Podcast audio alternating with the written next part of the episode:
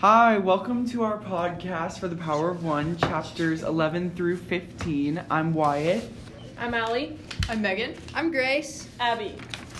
And so today we are going to start off with my first question as discussion leader. How do you think PK has changed through the story so far? I think he's gotten more confident in himself. Like with all the fights and all this direction from older individuals, I think that he's gotten to see his worth throughout the story and like learned what he's capable of. I feel Uh, like oh sorry. I feel like he's slowly becoming more like Hoppy. Just as like we watched that fight, it was kind of the same thing as Hoppy's fight was in the past that we read. I agree with what Ali said about him like becoming more confident because there was some part in the book like after he won the first his first like boxing tournament he said that he never realized like how good he actually was until he like went through and won it all and so I get, think that he's kind of getting like affirmation that he can actually be successful in this because he didn't really see his own like success before.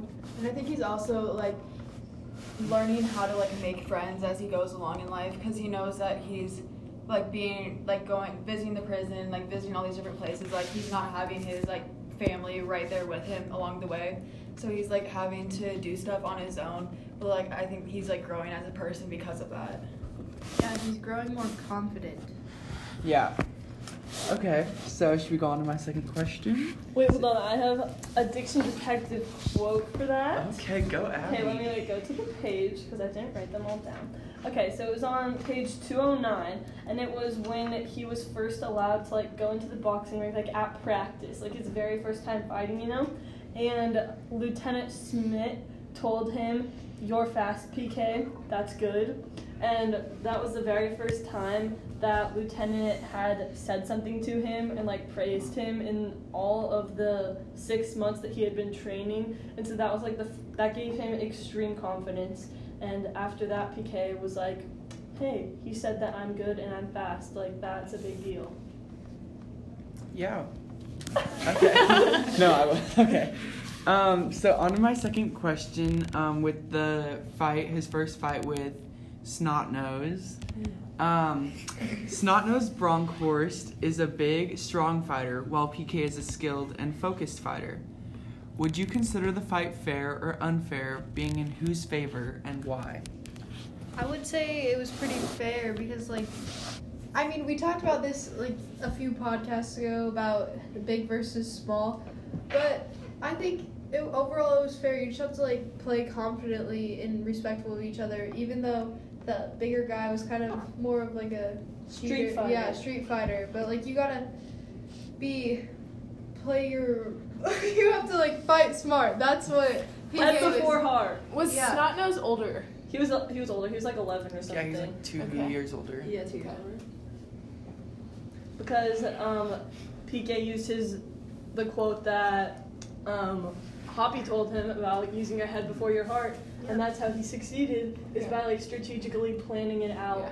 And so I think it was fair because like PK actually had technical training and like felt confident in himself, and Snotnose was just like street fighting basically. Yeah. Yeah, I think it was fair because like he had experience in fighting like older competitors and like big people bigger than him. He'd always been the youngest one. Yeah, so like he was used to it. So like it wasn't like it wasn't like something new to him. Like he had been doing this his whole life. I agree that it was fair. Like, just his exposure to being around like all those older fighters and I don't know older individuals and just that high level of boxing at such a young age. I think that allowed him to be prepared. Yeah, and that's what I thought too. Coming up with this question, I thought that they like if you're looking at the pros and cons of the fighters, like they both have a pro that kind of makes them even, but ultimately PK won because he knew what his opponent was going to do next. And also, I think that it was like maybe Gil Piet or one of one of the older people told PK that um wait hold on what was I gonna say? I forgot. Oh yeah, they told him they told him that he has to like act innocent and like act like he doesn't know what he's doing for like the weeks leading up to it and act scared so Yeah. that they underestimate him because like underestimating your opponent is the main reason that people lose. Yeah. And so he was like preparing for it and had his coaches like on his side and he had strategy in place. It wasn't just an on a whim decision. I just wish like the adults were kind of like more confident in him once they saw like the opponent they caught like became like afraid for him. They Oh were- yeah, how he was saying like if it looks like he's gonna beat him up like right away, call Yeah. a Yeah. TKO. But then at the end, like the last match, and then they like finally believed him, like you got this, like Yeah. you're He, like, totally in Flip the this. switch. Yeah. yeah, He had to like prove himself. yeah. Okay, so moving on to my third question. PK says, while Grandpa Chook was a less important mentor now, he remains sort of a checkpoint in my life. How do you think the mentors will affect his life from here on out? Will they just be considered another checkpoint on his journey? I know this is kind of a tough question. Like to you have to process it. I feel like most of his mentors have slowly just been like passing away. So everyone's gonna be a checkpoint, but he learns a different thing from them. So they're always gonna be like part of his memory. I feel like the mentors and the people now will have a bigger impact than Grandpa Chook did. I mean, he was just a chicken. He never really like gave him any words of wisdom that really stuck with him. It was more of just like a friend and a feeling of like having someone there.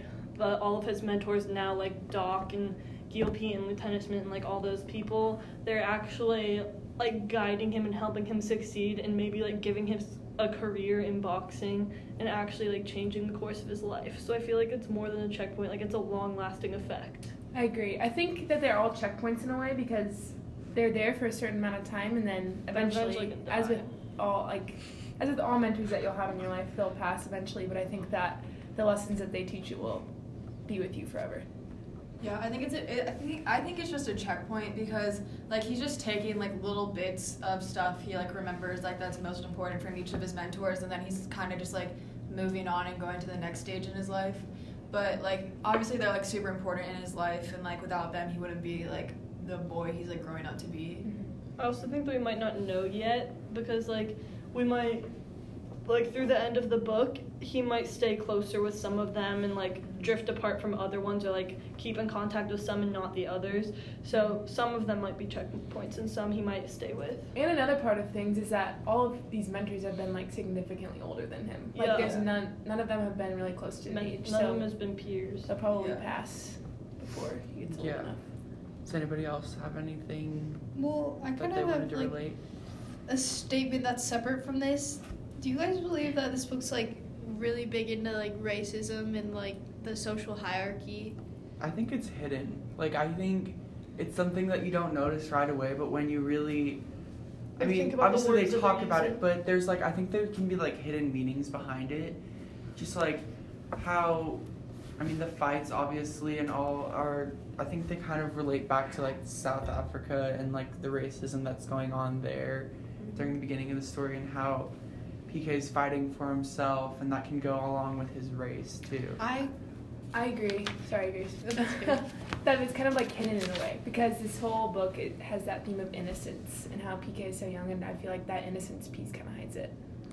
There was a quote on page 265, and it was when um, he PK like saw a photograph, and then he said the photograph captured the exact moment when I understood with conviction the racism is a primary force of evil designed to destroy good men, and so in the chapters that we read today with Gil Piet and like becoming a big part of his life and all those other people in the prison that were different races, he like actually understood like people being treated differently because of their skin color because he had never really been like, exposed to it in that way because he was always like the victim of racism for like being a different like nationality but not really like the color of his skin so he got a taste into like how badly people are treated for no reason like just because they look different mm-hmm. and I have just understood that. another quote as diction detective.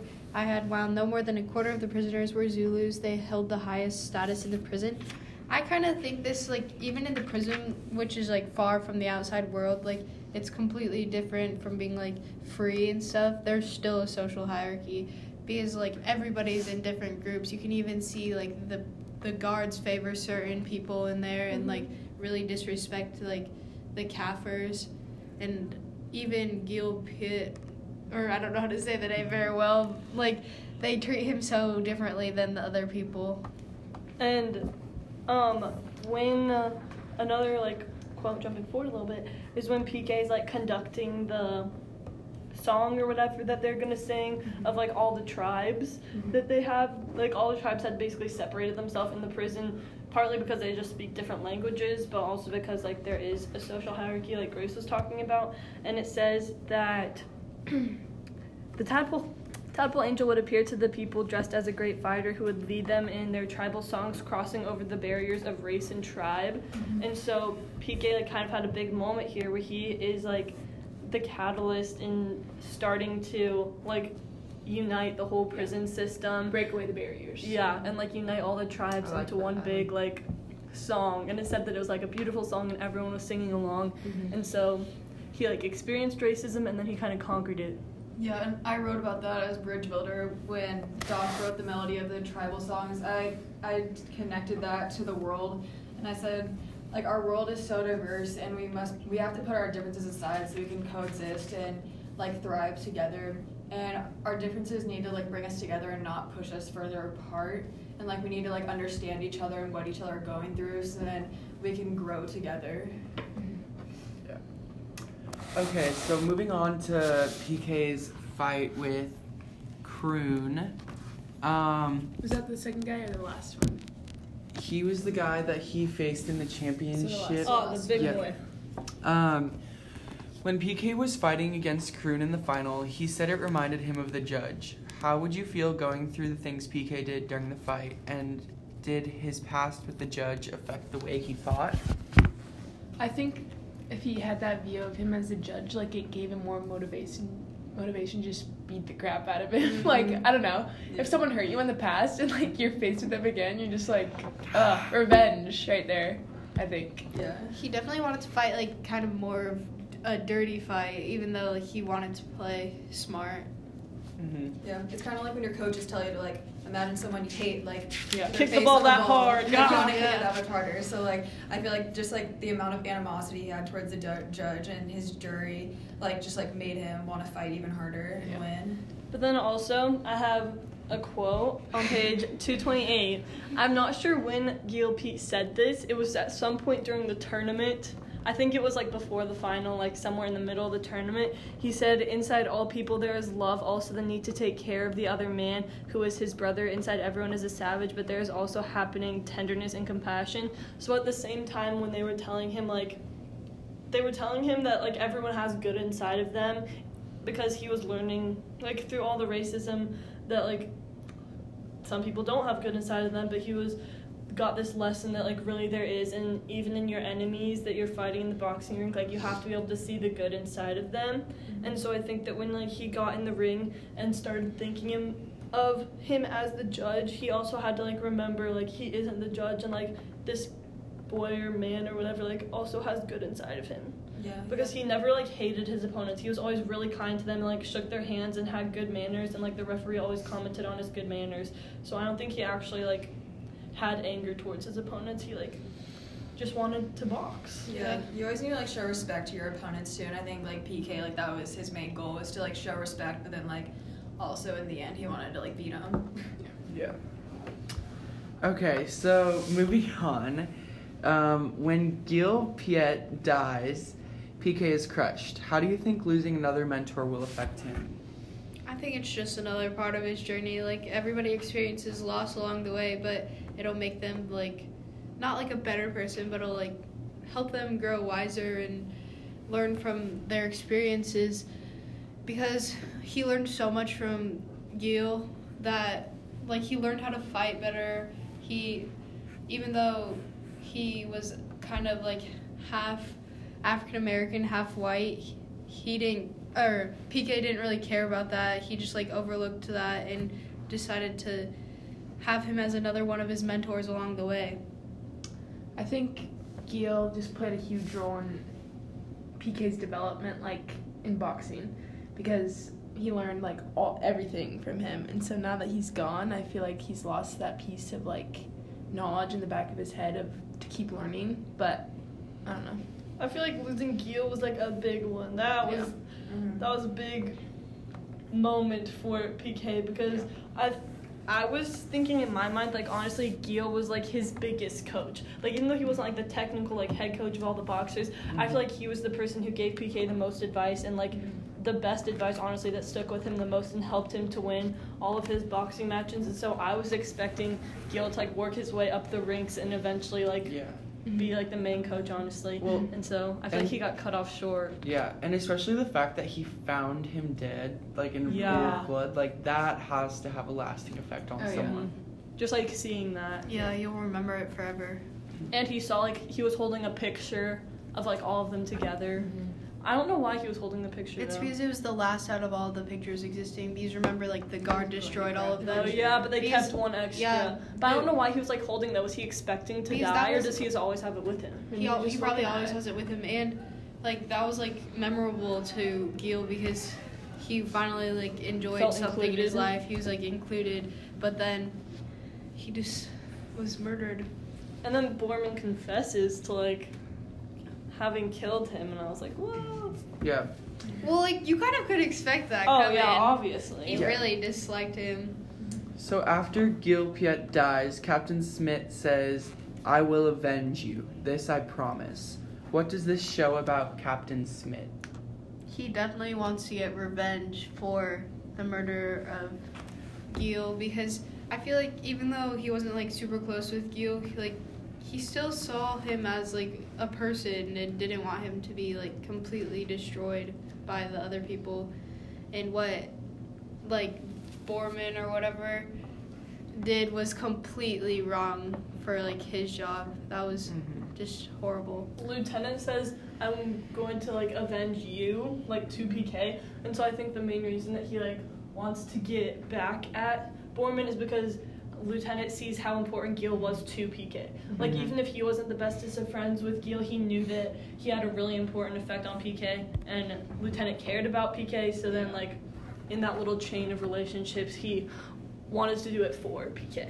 I agree. I think Captain Smith saw the value that Gil had and just like his knowledge and I don't know. He had a really significant importance in PK's life, so he really wants to fight for PK. And I think it put him pat like it put him past the fact that like he's a different race and that like as a lieutenant like he's supposed to kind of enforce on the prisoners about their race and stuff like being a kafir and stuff and I think he put that past him because he saw how valuable a person he was. Yeah, Yeah. like in that minute, he just like put all of his differences aside, and like the whole like boxing community, I feel like in the prison like sticks together and like wants to be for each other, and like They don't care about race. yeah, they just worry about the boxing community as a whole.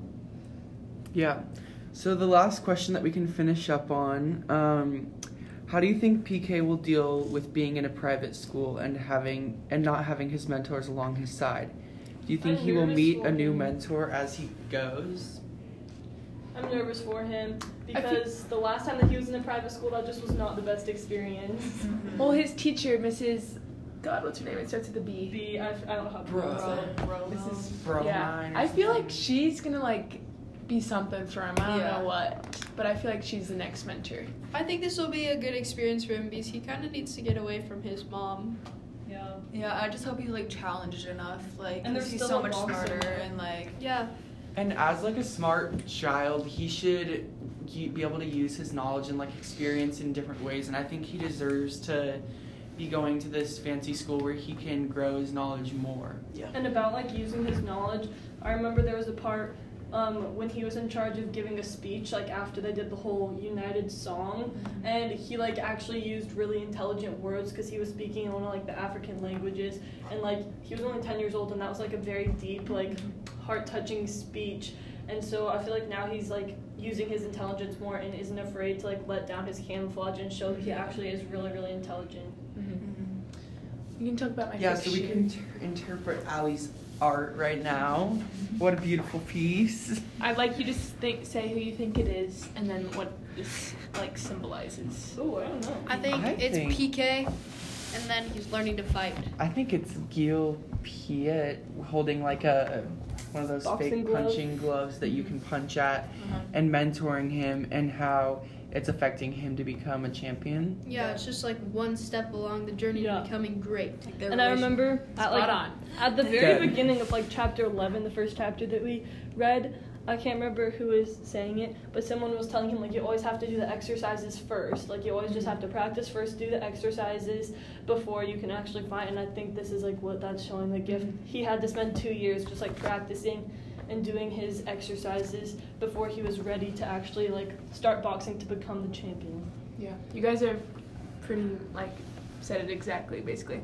Um, I kept in mind the fact that he wanted to be a welterweight champion, so that's why I have the Welterweight Boxing. champion of the world. yeah boxing belt at the bottom, like the Mhm. arrow resulting in that. But I mostly said that because I feel like Gil help will help him get there the most. like even though he's past, his knowledge that he's embedded into his mind so early on will stay with him for the rest of his life. Another thing that like I think Gil is such a great person is because I mean he in prison he's experienced all of these um, white people calling him a kafir and um, degrading him because of his race, but then when a young white boy like um, PK comes along, he's willing to put that past him, like that these white people are being racist against him and see that they are like he can help them and it doesn't matter who they are, he's gonna help them fight. He was willing to help the people who hurt him.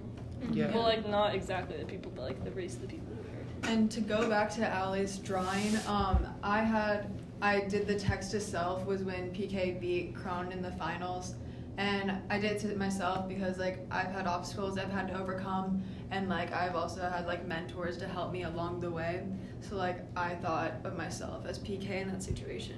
I think we can all relate to this book, which is probably one why one of the things that a lot of people like it because it's like very relatable and realistic to It's most real. Yeah, Yeah, to like most really real. people's life in some way. Like it's not some fairy tale or anything. It's something that we can all like make Realistic. a connection to in our lives. Mm-hmm. Yeah. Well, I, does anybody Should we else talk have more about to the add? the whole like religion piece at, in the last chapter? How like his mom makes him. Well, because he Now says that you bring to it up. convince his mom to let him go on Sundays to the letter business. Well, now they're letting him- them actually send letters, so that's a Yeah. big step up. Well, yeah, I was the first in South Africa, the first Yeah. person that was to do that. And so he obviously wants to work there, and so his grandpa convinces his mom by saying that he's gonna be like a missionary there. Yeah. He's still like a rebel. yeah, they though. put like what scriptures on the back of like the letters, like send it out. Uh, do you guys think that he's actually gonna like spread the word of Christ, or just not? I do don't not think he believe thinks so. anything of it. He's just No, like, yeah. I mean, if this is helping me get the letters, people, let's Yeah, do it. He's got to do what he's got to do. Yeah. Mhm. Yeah, and I think religion, as he goes to this private school, will probably have more of an impact on him. And so I think that's what will probably end But up. it doesn't say it's a Is it- private is it Catholic not school. a Catholic school? Who knows? It might just be a private school for those fancy people. Well, yeah, out it, there. could, and it might also just be like an escape from his faith that his mom is trying to push on him. She's kind of a crazy woman. Yeah. Okay. Well, Well, I I think believe that that's it. wraps everything up. Thank you so much for listening to our podcast, and we will see you. Shout out to whatever kid is watching this time. In the car, yeah. And we will see you for our fourth podcast next. Thank you for listening. Bye. Hello, welcome back to our podcast for episode four. This is over chapter 16 through 21. We added chapter 21, so that's in this podcast now. And so, yeah, let's get started. So, the first thing that I want to talk about is when PK was on the train on his way to uh, his new school, and he said that this was his second train ride into manhood. How has PK grown and changed during both of his trips to school? He's had like a bunch of different influencers come into his life during that experience. He's grown wiser. Like he's learned how to play the piano. He's grown in his intelligence. He's the top of his class.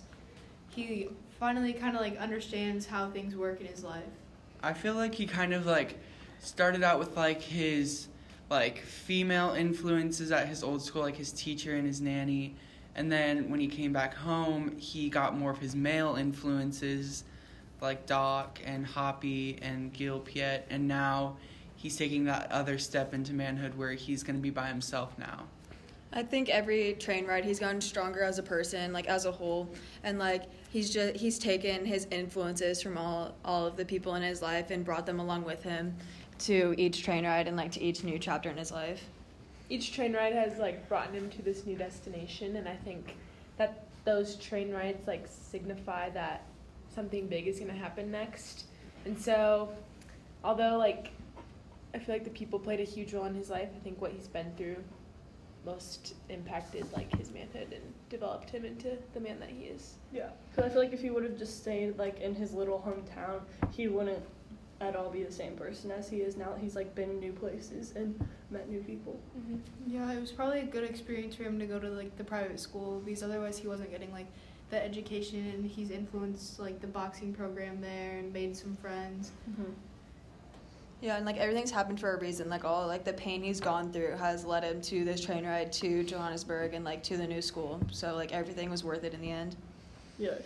So then, kind of relating to that, do you think that going to the Christian boarding school will negatively affect PK's boxing? Well, I wrote these like as I was going, so I mean Yeah. we know the answer, but like Yeah. as going along, did you think that that school is going to have an impact on his boxing?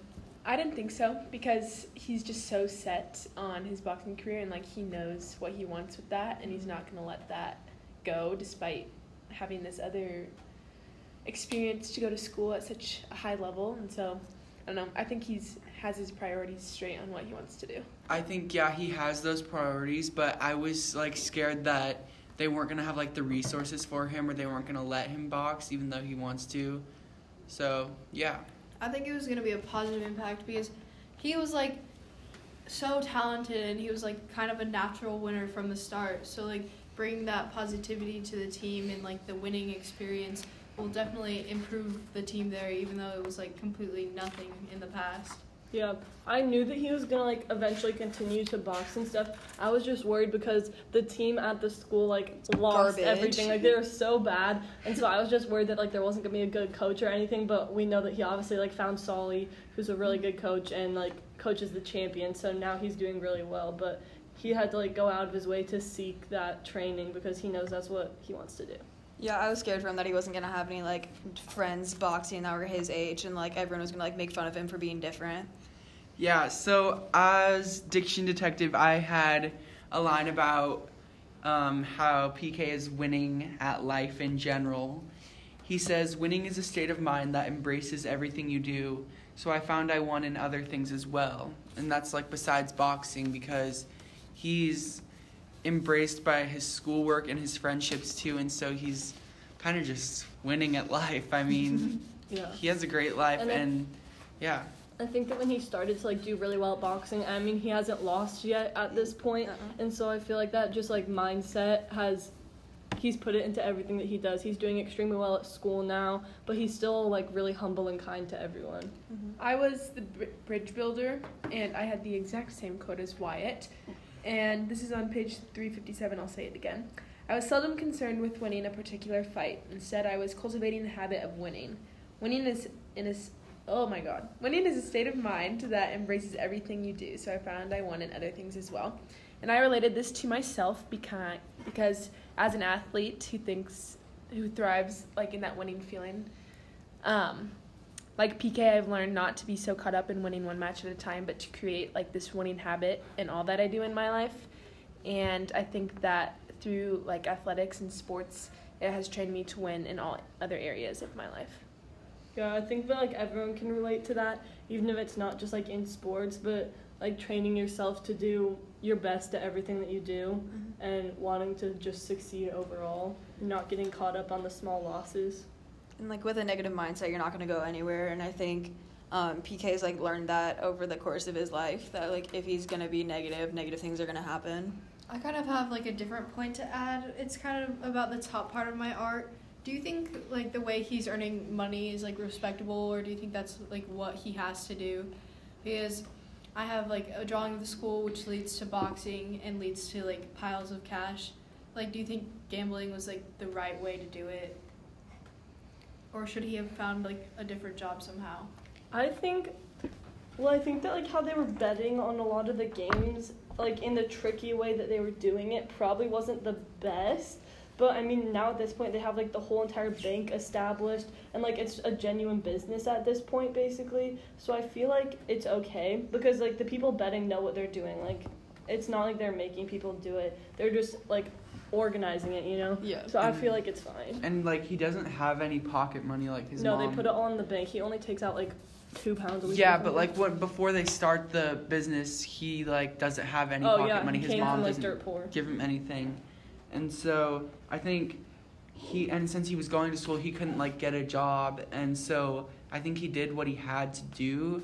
And betting on his boxing, I mean, that's what he's good at, and so I, I think I agree with that. He needed to start somewhere. Yeah. Yeah. If he couldn't have a job, if he couldn't make money any other way, I think that was I mean, it's best basically it's his job. Like he wants to be a professional Right. athlete. Like professional athletes now make a lot of money off Very what they true, do. yeah. So Yeah. And he like started from the bottom like with nothing and now he kind of used his brains and like his friend to help him like bet and be like smart about their opponents and how much to bet. Like I feel like it's kind of a respectable way to do it instead of just complete gambling. and he also gives um, a lot of the money to Doc Yeah. to help him each week oh yeah. Mhm. for what Doc needs. and Dumb and D. And Yeah. whatnot. Yeah. So one thing I was surprised, I didn't really understand like their ages at this point. I Yeah, didn't they know that said Doc was Doc this was. old, and I envisioned him it's- as like a dad age. that's Yeah. what I thought too. But he's Like 80. 87 when Yeah. he comes back, and they Yeah. go into the Crystal Cave. And he's so- still like thriving. Like He goes on hikes. goes on and, hikes. Yeah, he's like and super he's active. and keep in mind he's six seven, and for a person that tall,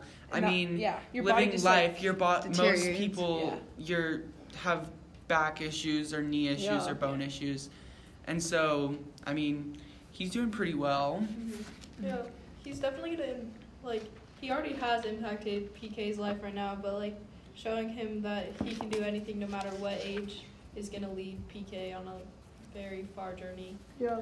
So back to kind of like the money thing. So Maury Levy is basically the person who teaches PK all about money and helps him with the bank and all of that. And at one point, Maury says, first with the facts, then with the trust, as their motto for their like gambling. They want to get all the facts first. And this kind of reflects Hoppy's quote of first with the head, then with the heart. Do you guys see any similarities between Maury and Hoppy? Or and like, do you consider Maury as a mentor, even though he's PK's age, or are they just like friends? I Go ahead. Okay. I think they um both want the best for PK because and they're trying to like build him up because Hoppy was telling him like how you're going to be the welterweight champion of the world and like trying to get him further and that's what um is it what's his Maury. name Maury is doing with PK as well. He's trying to up his game and up his career basically. It's becoming a career where he's making money and so I think that's like their similarity is that they both want the best for PK and they're devoting their time to him. I think Maury and Hoppy both have a logical way of thinking about things, and like they want to see the whole picture before making a decision, and like taking all things into play before acting on it. Yeah, I actually had a quote about this um, as Diction Detective from page 336 to 337, and it said, It crapped a lot of people off, but Maury had prepared himself for a life where slings and arrows were fairly, fairly frequent, and he didn't seem to care whether he, he was liked or not.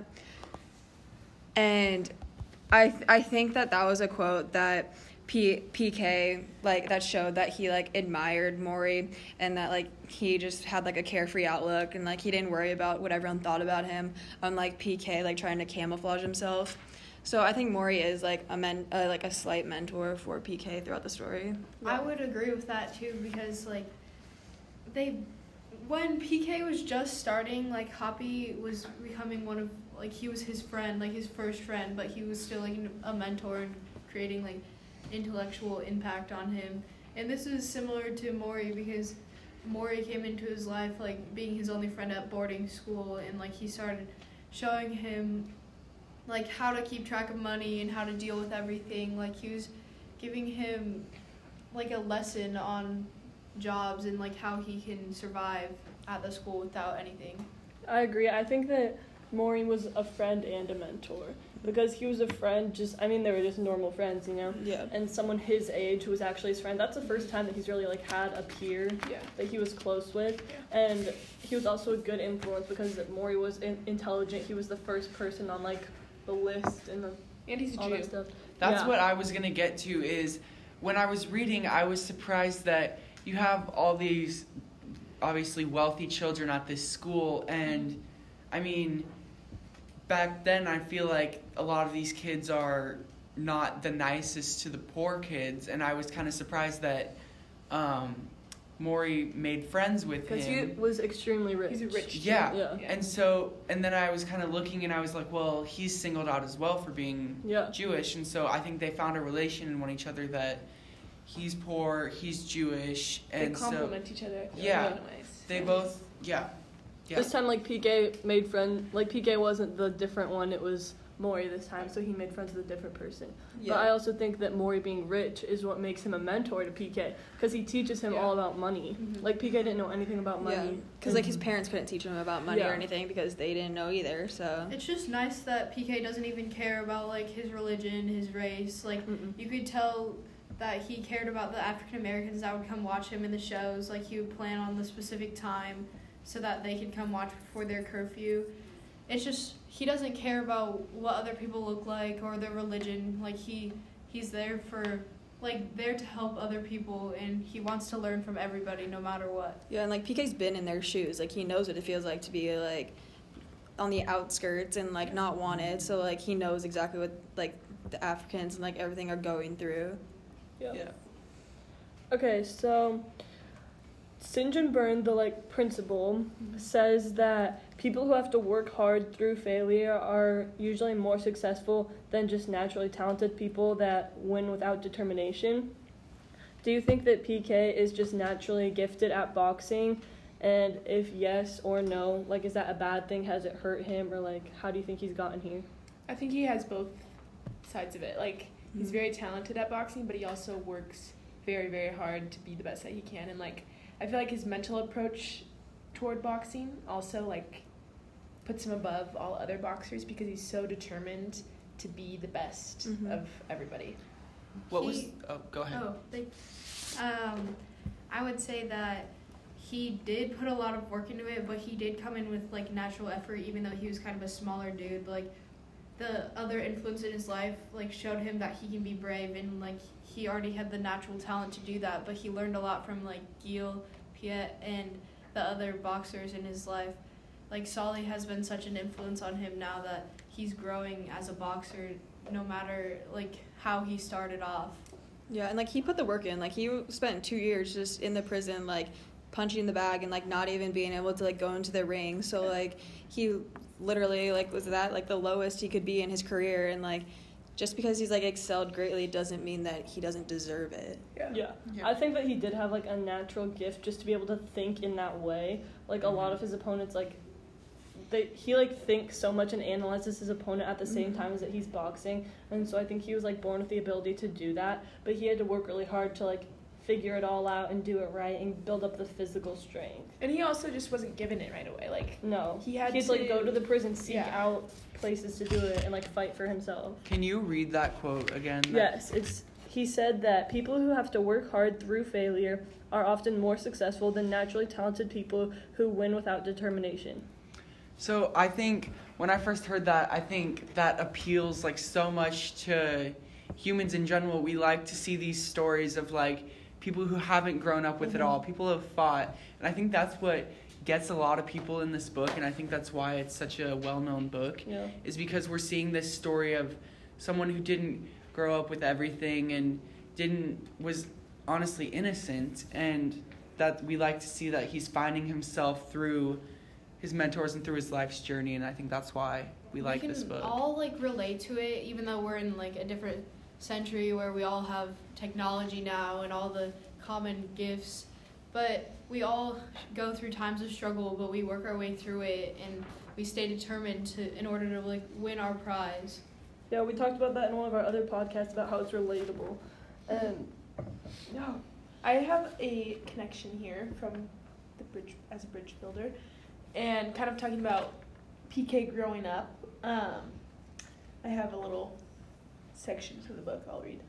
Um, as I realized that my newly maturing body was also oh no that's wrong. I realized that my newly maturing body was also affecting the way I thought. He never questioned the motives of adults around Wait, I'm reading this completely. he had never questioned. I had never questioned the motives of the adults around me, nor have I felt any reason to question the conventional wisdom they assumed was correct for me. Now, doubt tugged at my relationships with grown-ups like a minnow darting at a baited hook. So I related this to the world, and I think that especially in the world today, it's really hard to trust other people, and it's so easy for other people to take over our own lives if we let them. But I think that PK reminds us to use the power of one to remain separate and not be like obedient to other people and let them control what we're doing. And like, I don't know, I think it's very true that as we grow up, like we we lose that innocence piece in our Mhm. lives and like we start to doubt people and like we see more bad. But I think we just have to keep a good Yeah, that's a good it. one because, I mean, like nowadays, like the only like the information that we get is all just from other people. Yeah. Like the news people telling us stuff, like government representatives telling us stuff. Like we just have to believe what they say. And so I think that PK is learning that like you can't believe everyone and that you have to like form your own opinions and he is developing and forming his own opinions and like standing up for himself. I think it's just crazy that we just like a little bit ago we were we saw him at like age six like struggling enough, but he was still he had a large amount of wisdom for his age. Like he Mhm. was doing other people's homework. He was learning how to um, kind of like deflect the bullies, like grow up and and just become a better man. Like we saw him grow up throughout this time, and he started from the bottom with like no wisdom, didn't didn't know how to do anything. Like he was wetting his bed and everything. It was just crazy how much he grew up.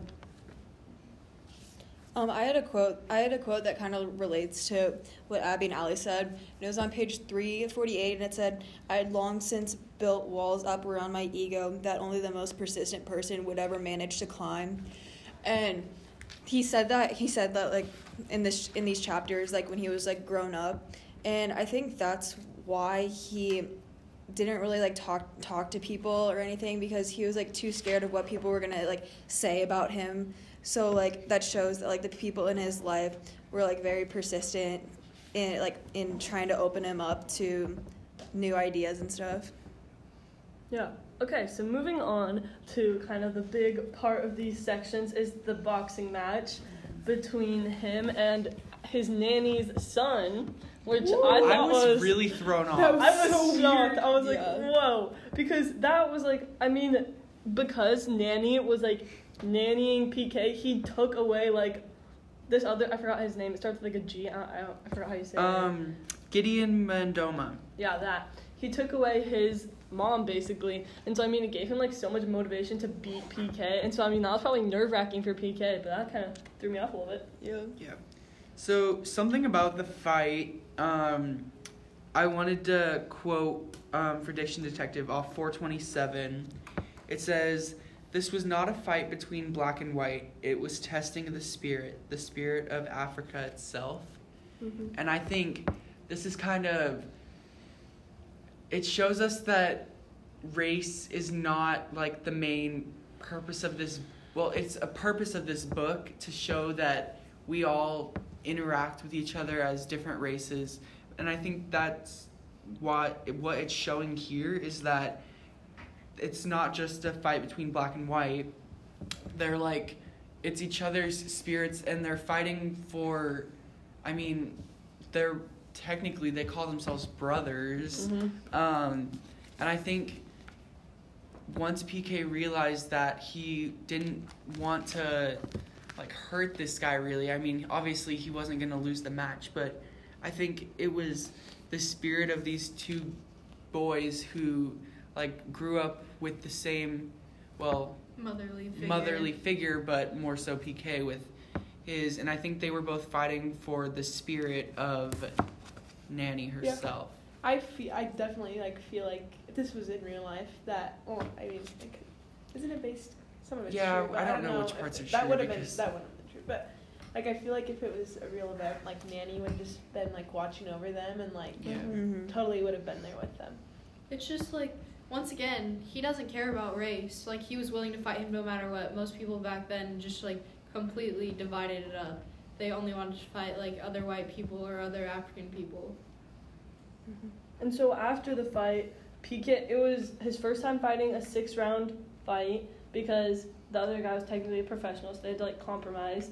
And so it was. He said it was his hardest fight, and he took the most hits. And so I mean, he was genuinely like hurting after this fight. Mm-hmm. And when he was like in the showers getting cleaned up after, he started crying and saying like, "I don't want to hurt like this. I don't want to like have to go my whole career like feeling like this after every single day that I fight." Mm-hmm. And so, do you guys think that PK is actually gonna like want to continue on and become a professional, or do you think he might just like take what he has now and retire before he's the welterweight champion? I think he's like hit that moment because, and I think this is something that happens with everybody in life. His midlife crisis, even though it's not midlife, Yeah. he's like worked up to something, and now he's like seeing that Doc is gonna die soon, and this fight was obviously so emotional because it was Nanny's son, mm-hmm. and I think he's having that finally where he's like looking back and seeing like what all he's done and he's saying now that it's he's actually been hurt like is this all worth it Mm-hmm. so I agree with that. Like I feel like he's at that point of his life where he either chooses to like continue on that path or like completely change his course of direction. And I think I don't know. One I have another connection. Um mostly in this like section that we read, I felt like the reference of the power of one appeared a lot. oh yeah Mhm. for sure So I have a few of the quotes. Um, on page 360, the power of one was based on the courage to remain separate, to think through the truth, and not to be beguiled by convention or the plausible arguments of those who expect to maintain power. And then again on 423, the power of one is above all things the power to believe in yourself, often well beyond any latent ability you may have previously demonstrated. So I connected this to a text to text, and I found this article called also called the power of one and i just want to read an excerpt from it and then kind of relate it to pk so when i read this like i immediately thought that this perfectly described pk so sometimes we feel the world is so large and complex that it's impossible for any one of us to make a difference. When something comes up that requires action we think i'm only one person what can i do anyway the result is that we sit back and wait for others to make the first move that is if anyone else is ma- willing to make the effort but what if we tried what if we shut our fears and inhibitions and others did as well? What if we challenged ourselves to stand up and be counted and we each made a difference in our own special way? Or better yet, what if enough people stepped forward or accepted the challenge as well? The truth is, we might be able to change the world. As Steve Jobs says, the world, the people who are crazy enough to think that they can change the world are the ones who do. So I feel like PK, like, that's totally him. Like, he's all one, this little kid surrounded with no one else to really support him in the beginning, but despite all of the setbacks in his life, like he believed, he acted, he led, and he transformed his life to just make the most of what he was given. That's why I think he like can't stop now. I think he should continue on to complete like his main goal. He just wants to be he wants to be like exactly like Hoppy and become like the welterweight champion. Like he needs to continue to finish his goal without giving up, even though he's experiencing like hard times right now with Doc and everything and all like the pain coming back to him. I think, well, with Ali's thing about like one little person making a difference in the world, I think that PK honestly has made a huge difference in so many people's lives. Mm-hmm. Because when he went to like that African town, all the women and children were like lining the streets, and he had no clue he had such a big impact on all these people. Not even his boxing; it was like the whole tadpole angel thing, yeah and like all these people were kind of like worshiping him in a way. Oh yeah, And like them. Sorry, Yeah. I'm just gonna this like all of them, and then all the prisoners too. Mhm. Like he changed all of their Yeah, lives. and he didn't even like know it at the time. And so I feel like he doesn't need to continue to box to like leave his legacy, but I feel like he probably will because I mean his whole life that's been his goal. And there's like a quote that I always like think of is like the moment that you want to quit is the moment that something amazing's about to happen. Mm-hmm. And so I feel like if he just keeps going like I feel like he can't let himself quit at this point. I think he's just like so burned out and like like and like just emotionally drained that like mm-hmm. I think he'll stop boxing, but he I might just need a break. I think I think he'll become like a mentor for other kids Yeah, that like want to box instead of just like instead of boxing himself just like Hoppy. Like I think he'll I think that's what he's gonna start doing is just becoming a mentor for other kids that If you think about it, like this whole time he's been mentored by everybody else, but he's been making the like he's been making an impact on them as well. So he's probably been their mentors all along. hmm And I had I had a quote from page 396, and it said, "It had been a full moon when Grandpa Chook had died." And then later it said it had also been a full moon when Gil Piet had died.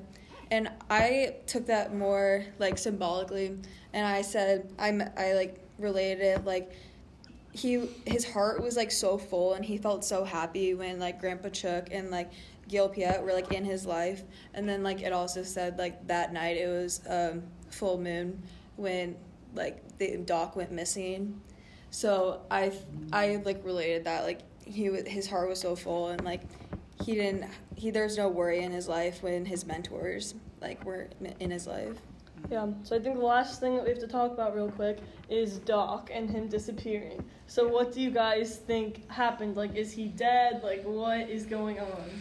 I personally believe that he's dead because like, and he's gone to the cave to die for one I last think time. he's I agree. chose his final resting place. He like mm-hmm. he, yeah he chose his death. Like he said he took the sleeping pills from the hospital, and I bet that he used those, and then he just like did that and yeah, that's kind of that's that. my the art. cave. Like, I think that he went to the cave and is now dead, which is gonna be really hard for PK. But like, it's time. He's 87. Yeah. Like, I mean, he had a he lived a good life and he made a difference. So and I feel like he could have gone on, but he would have just been. it would have been different. It wouldn't have been himself. Yeah. I just find it so different in my mind, like picturing that he's six seven. Like Yeah. I don't I know. mean- that just like seems like an impact. Like he's this really tall, like frail old man. I My don't know. grandpa is um like seven feet tall. My great grandpa seven feet tall, and it's like I like relate him to that. Like that's what I see in my mind. So I just think he chose like the perfect resting place. Like since that's where